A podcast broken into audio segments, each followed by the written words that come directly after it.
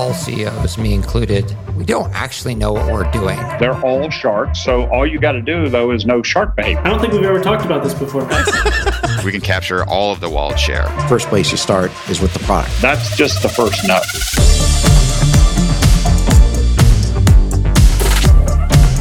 This is the Capital Stack.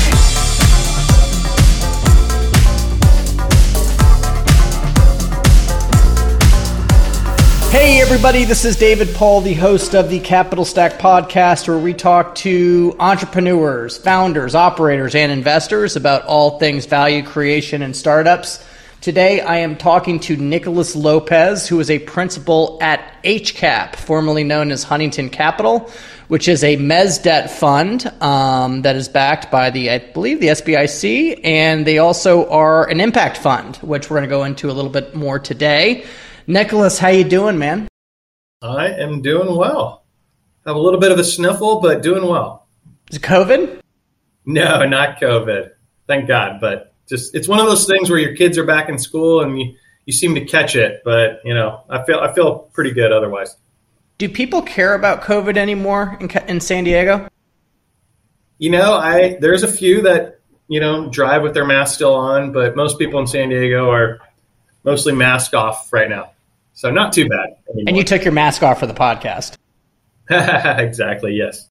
Cool. Well, Nick, thank you so much for coming on. I'd love to know, I mean, first of all, for the audience, I want to know what mezz debt is, right? And I want to know what, you know, where HCAP forms, and I'd love to kind of understand a little bit more about your background and how you came a part of the, the fund.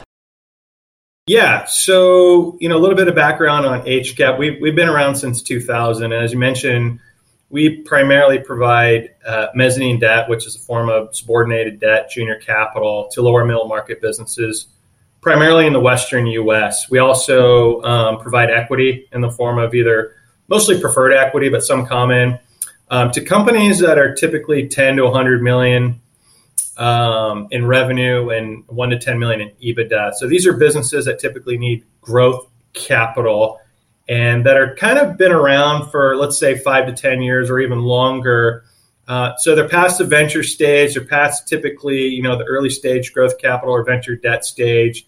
Um, but they're also not looking to raise, um, you know, larger equity checks from from larger private equity funds. So we kind of fit that niche in the marketplace where, hey, maybe they need some form of growth capital. Their their P&L can utilize our mezz debt in a, in a structure that makes sense to them. Where yes, it maybe is more expensive than senior debt, right? If they can go get bank financing, we tell you know our partners like go ahead and do it right that's a cheaper form of capital to raise but a lot of times there's you know personal guarantees or other requirements on you know an asset coverage that they can't um, you know they don't have right? So we can kind of fill that void that niche in the marketplace. And we find there's a lot of opportunities. We get a ton of deal flow. I mean historically we focused on the western us and we we target you know california the pacific northwest texas arizona. Those are sweet spots. And there's just a lot of underserved markets businesses that don't have access to a lot of this this type of capital. So we get a lot of deal flow and we see a lot of opportunity for our for our type of capital. Yeah, and so when you say you know subordinate debt, you're generally sitting junior to like the four to six percent senior bank line or term loan that you know a, a, traditional big bank would give. Exactly. Exactly. Yeah. So, so, so senior lender will come in and you know either they, they, can come in with us on a deal, but a lot of the times they maybe already have access to some line of credit, and we're going to have to subordinate, have a second lien position on the company's assets if we do some form of mezz debt. Right. And seeing that you're sitting further down the capital stack, you are taking more risk, which in turns needs to be paid for. And your investors are primarily institutions, or excuse me, or like are, uh, it's a fund structure, it's a limited partnership, correct? Yeah. G- standard GP partnership. We have, you know, investors, many bank investors, um, you know, foundations, family offices, et cetera as an SBIC fund. So we do have that LP capital structure where they're investors in the fund. And then we also have, as you mentioned earlier, we're an SBIC fund. So we have SBA leverage from the government at up to two times leverage on the fund. Yeah, which sounds like a really super easy process to obtain, right? I wish. Yeah. yeah. No, it's a long process. It's a grueling process. You have a lot of things you got to do. Yeah, I can I can name like I think the funds on my hand that I know that you know are able to kind of un- go through that process.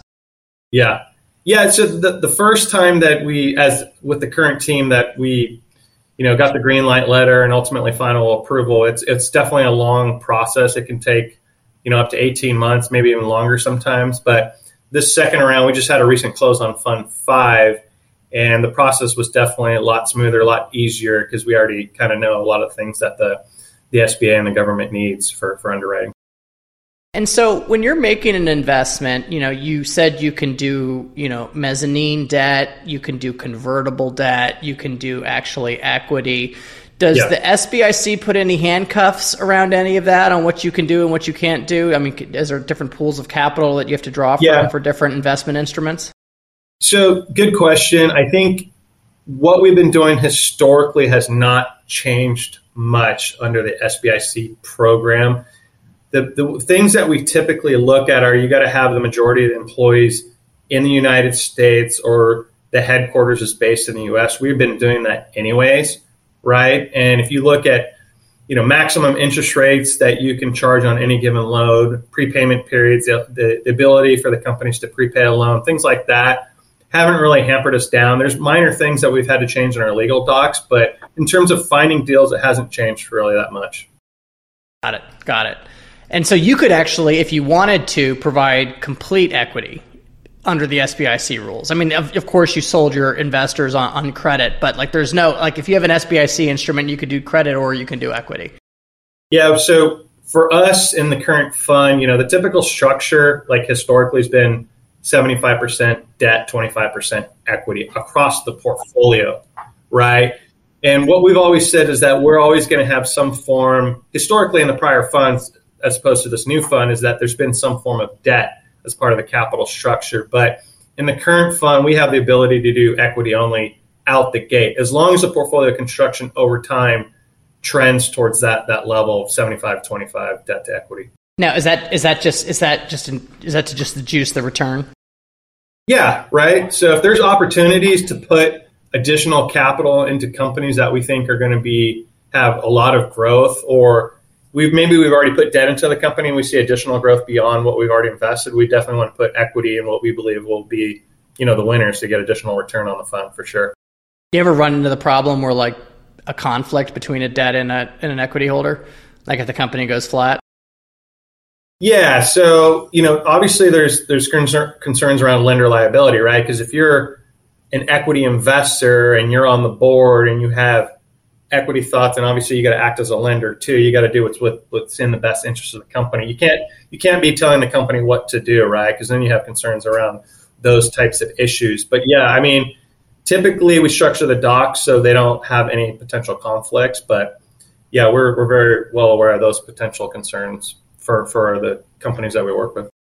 So that's what like I really like about your model is that you just have such incredible flexibility, right? To really just kind of form and provide the the, the instrument, uh, the facility, the equity sleeve that the company needs, and you know really try to you know form the capital around the company instead of the company around the capital. And I think that that's a pretty unique uh, feature. Yeah, I mean that's what we've really been part of our pitch over the years is that we can be pretty flexible. We get we get a ton of deal flow where hey, maybe it's just an equity only deal, maybe it's just a buyout and they're looking for private equity investors and sometimes we have the conversation with them like, well, do you really need to raise all this equity today? We can do a convertible note as you mentioned, we can do straight equity, we can do half debt, half equity. We can be very flexible in how we approach it uh, to work with the company so that, you know, ultimately it, there's a big education process and helping them understand what mezz debt means because a lot of people don't get it right away. They're like, wait, you're just a high interest rate loan. You know, why would we pay 10 to 12%? And we say like, hey, we agree 100%. Go, go try to raise senior capital. But, you know, we get a lot of calls back, you know, they can't raise senior and then they don't want to raise equity. So like I mentioned earlier, we, we filled that void there um, in the marketplace and you give a lot of the founders a lot of optionality right and in the in the fact that you know a big round usually comes with a real pain in the ass board member that's growth at all costs. I mean, generally speaking, I mean, you're investing in growth companies, but these things don't need to have binary outcomes for you to be successful. Yeah, yeah. We yeah, exactly. And there's a lot of concerns that, you know, these big private equity firms or big institutional capital type firms will come in and dictate a lot of what's going to happen at the company. And we say, hey, look, we're actually placing a lot of value on you, Mr. Founder, that's been around here for a long time. We're, we're making a bet on you and the company. We're not looking to take over. We obviously want to provide value add and act as a sounding board and do a lot of value add things um, from a value creation standpoint. But you know, we we take a different approach there. We're putting a lot of our efforts and our investment dollars into into founders and, and helping them grow their business and supporting them. Would you say that did Huntington or HCAP did they were they always kind of a growth oriented player, or did the market just kind of push them there due to like being like mezzanine debt being pretty competitive, like in the lower middle market? Yeah, historically we've we've always focused on entrepreneurs and, and providing them just capital. I mean, I don't know if you're familiar with, with the history of, of HCAP, but you know, it was, it was, founded back in 2000 by Dick Huntington. We're formerly known as Huntington Capital, and uh, the third fund was an SBIC fund. It was like just I think it was around 30 million back then. It was a whole different team, but they were looking to provide entrepreneurs in San Diego access to capital. And what they found was that this form of mezzanine debt through the SBA program was was an attractive alternative in the marketplace. But really, the HCAP that everyone knows today wasn't really institutionalized until about 2008 when we raised Fund Two, a 78 million dollar fund, and that's where all the growth occurred with with the firm and just to focus on lower middle market companies. Um, that need access to some type of, of junior debt in the marketplace and, and equity as well. So, how did you? What's your background, and how did you stumble into HCAP? Good question. So, I actually, actually one of the few that was born and raised in San Diego. So, I actually I moved away for a while, but came back. Um, so, I I grew up in San Diego, went to undergrad at San Diego State, graduated in 2000, and moved up to Orange County and joined an investment management firm for about five years, a firm called Aegis Asset Management, and then got into investment banking uh, up in Orange County. Uh, I guess the firm today was it was RSM Equico, and then it merged into McGladrey, and then it merged into some other firm.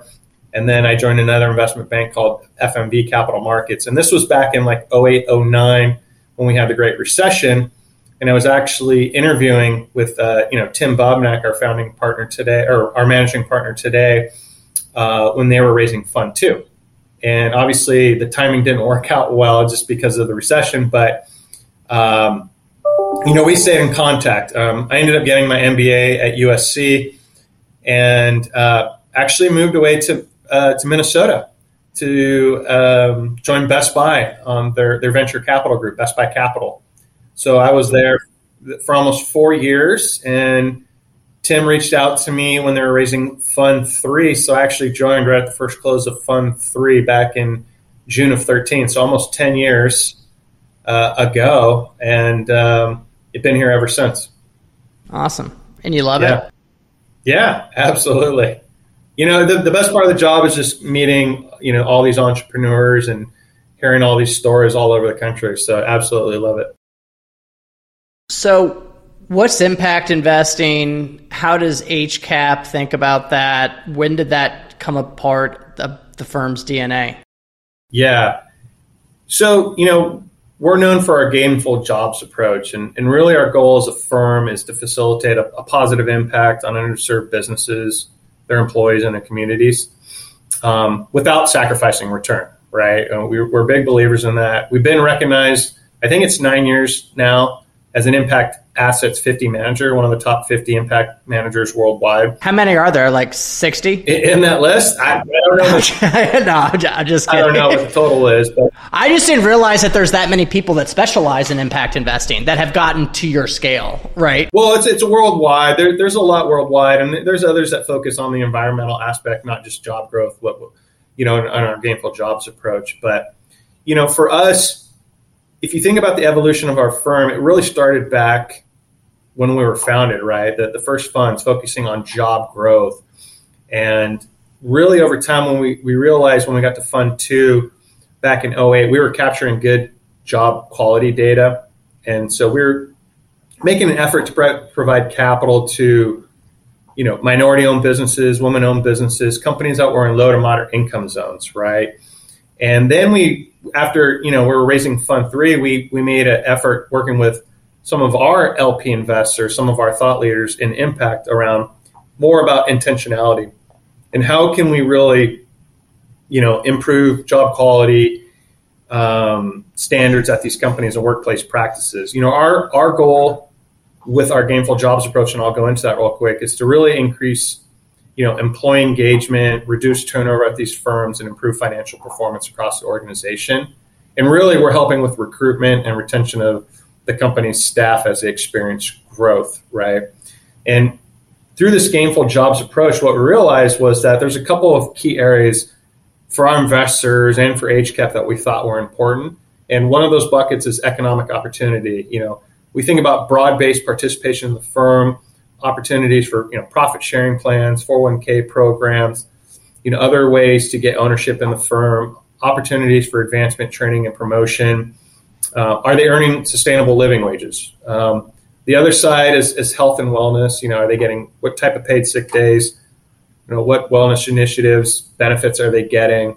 And then most recently, we're focused on diversity and inclusion as a core bucket area for us. You know, if you think about the board, senior staff, and the overall um, mix of employees at the firms, um, these, these are some of the things that we're focused on in the current fund. So over time, like I said, it was just job growth, but we realized that just wasn't enough. It had to be more of a gainful jobs for all employees in the organizations. And so on this particular front, when we think about what do you define as a, as a gainful job in this economy, it's really important in the marketplace because a lot of people don't focus on this. They may focus on increasing jobs, but not what we call a gainful job. So that's really separated us from the marketplace. And actually, it's a big differentiator for us in the marketplace when we pitch companies because we bring this up. We, we'll show them our like our annual economic impact reports, and they get really excited. I've received actually written notes from CEOs after I met with them about wow, you're the first private equity investor to ever care about all of our employees. Um, so they get really excited when they hear this. And, you know, ultimately, there's a lot of firms that we work with that are best places to work for, like in the city of San Diego, and they're already doing good things. But we're just helping them build out a roadmap over time, let's say over like a three to five year period of what they can continue to do to be continue to be a best place to work for in the city that they're operating in. So how does how does all of that fit in you know, on the portfolio, that sounds like post investment portfolio tracking, data tracking, governance. How does all of that fit into the sourcing side and kind of setting the stage to this is kind of what you're about before you kind of, you know, get to a deal, right? I mean, because they have to be on board for this type of investor, right? Somebody that is, you know, impact driven. Yeah, another great question. And this is something we talk a lot about as a team. And value alignment values alignment is, is a really important part of our diligence process. So, right away on the first call or two, we talk about our impact approach and how important it is for HCAP to have this as a part of our investment.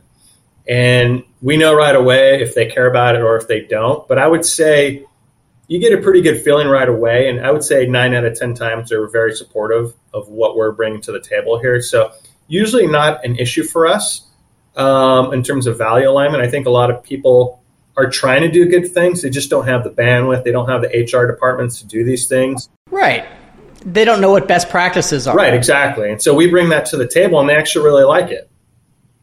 So it, it's definitely something that, you know, during diligence, we're like, hey, this is going to be important to us post transaction. We just want to make sure you're aligned with us on all this. And uh, like I said, nine out of 10 times they are.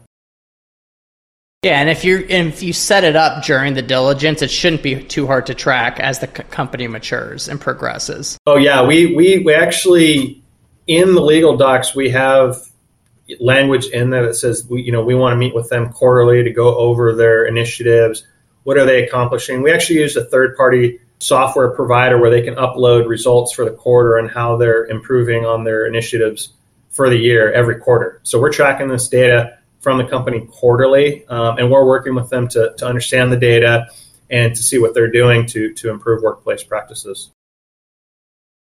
And the natural benefits of this are obvious, right? For a company side, you know, better retention, better engagement, all just better everything. Um, on a fundraising side, do you feel like um, you kind of fit into some pools of capital that kind of make it easier to raise?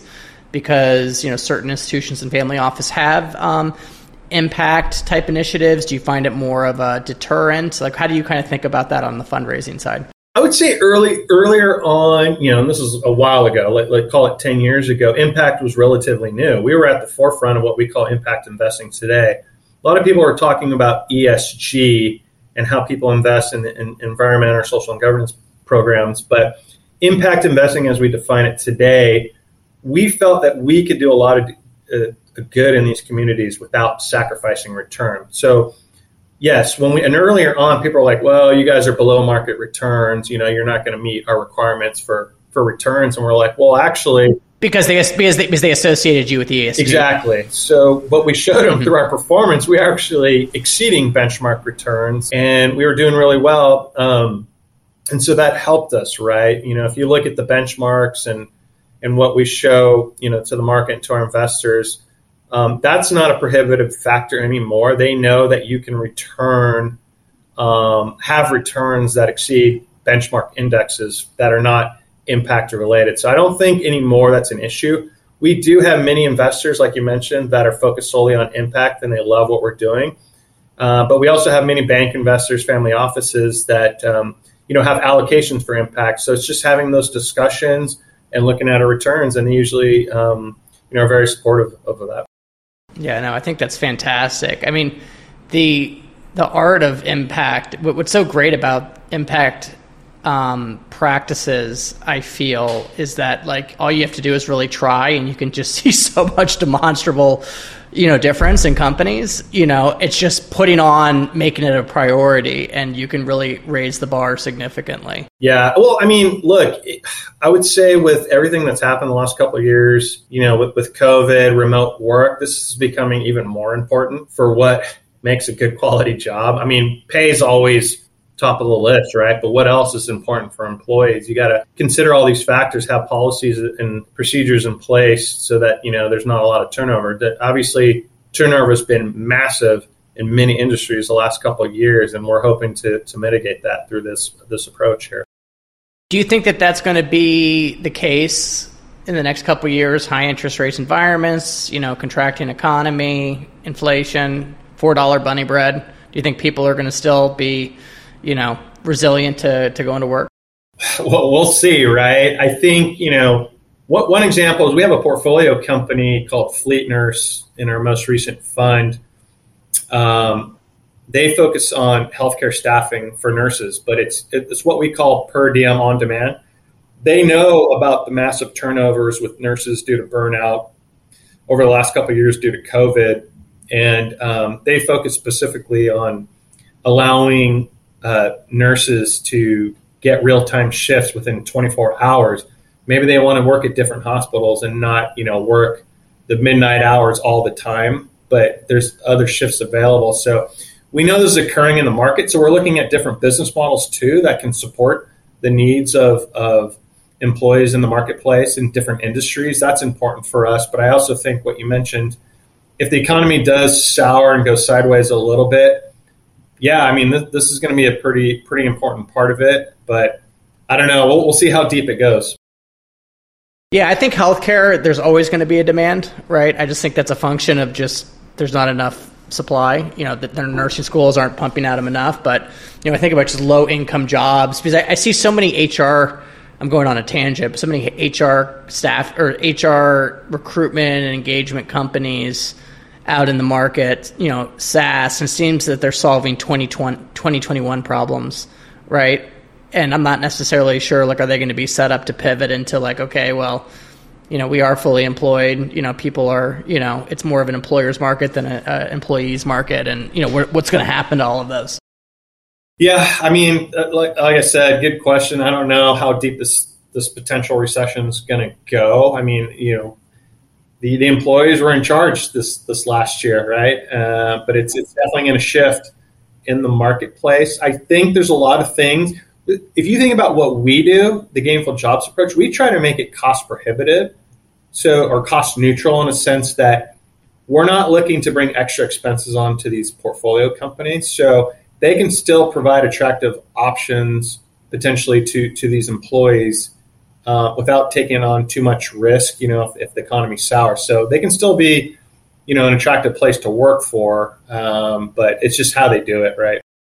So how do you guys? How are you guys modeling returns and um, and term sheets and structure and deals when the interest rate doesn't know where it's going to fall?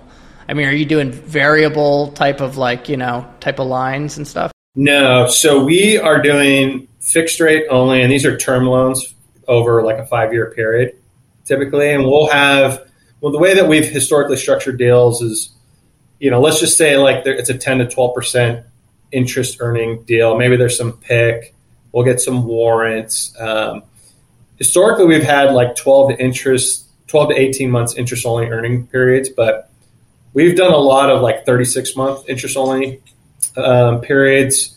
Um, and we do a lot, you know, in the healthcare and technology space, so it fits well with those models, especially the technology companies. Um, but you know, for us, deals haven't changed that much, even in oscillating markets where you know interest rates are going up or there's a recession. In fact, our capital becomes more attractive in the marketplace when the economy starts to go a little bit south, just because now they're seeing interest rates go up. They're not. They don't have uh, traditional access to bank money or, or, or, private equity guys. So we, we can be very helpful in, in those markets. We just got to be really good at, you know, understanding these deals and making sure there's not like a ton of risk. How did they survive back in 08, 09 if they were around? You know, did they fare, fare well enough to make it through that, right? Well, Nick, thank you so much for coming on. We really appreciate it. A couple canned questions. What is your favorite book? Oh, geez. Um, one of my favorite books is Cadillac Desert.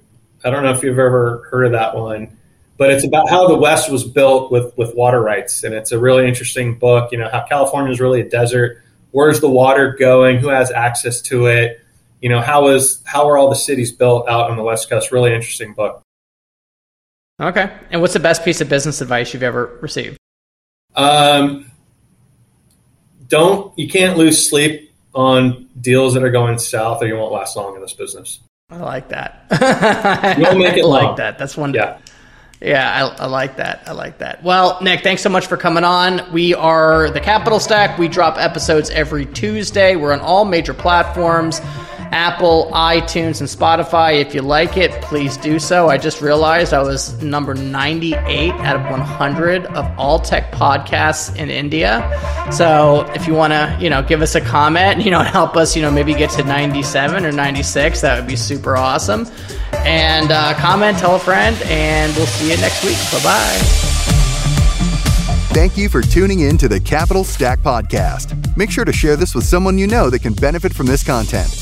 Remember to support this show by rating, reviewing, and subscribing. David Paul is the founder and general partner at DWP Capital.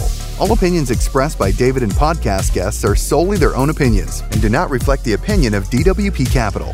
This podcast is for informational purposes only and should not be relied upon for decisions. David and guests may maintain positions in the securities discussed on this podcast.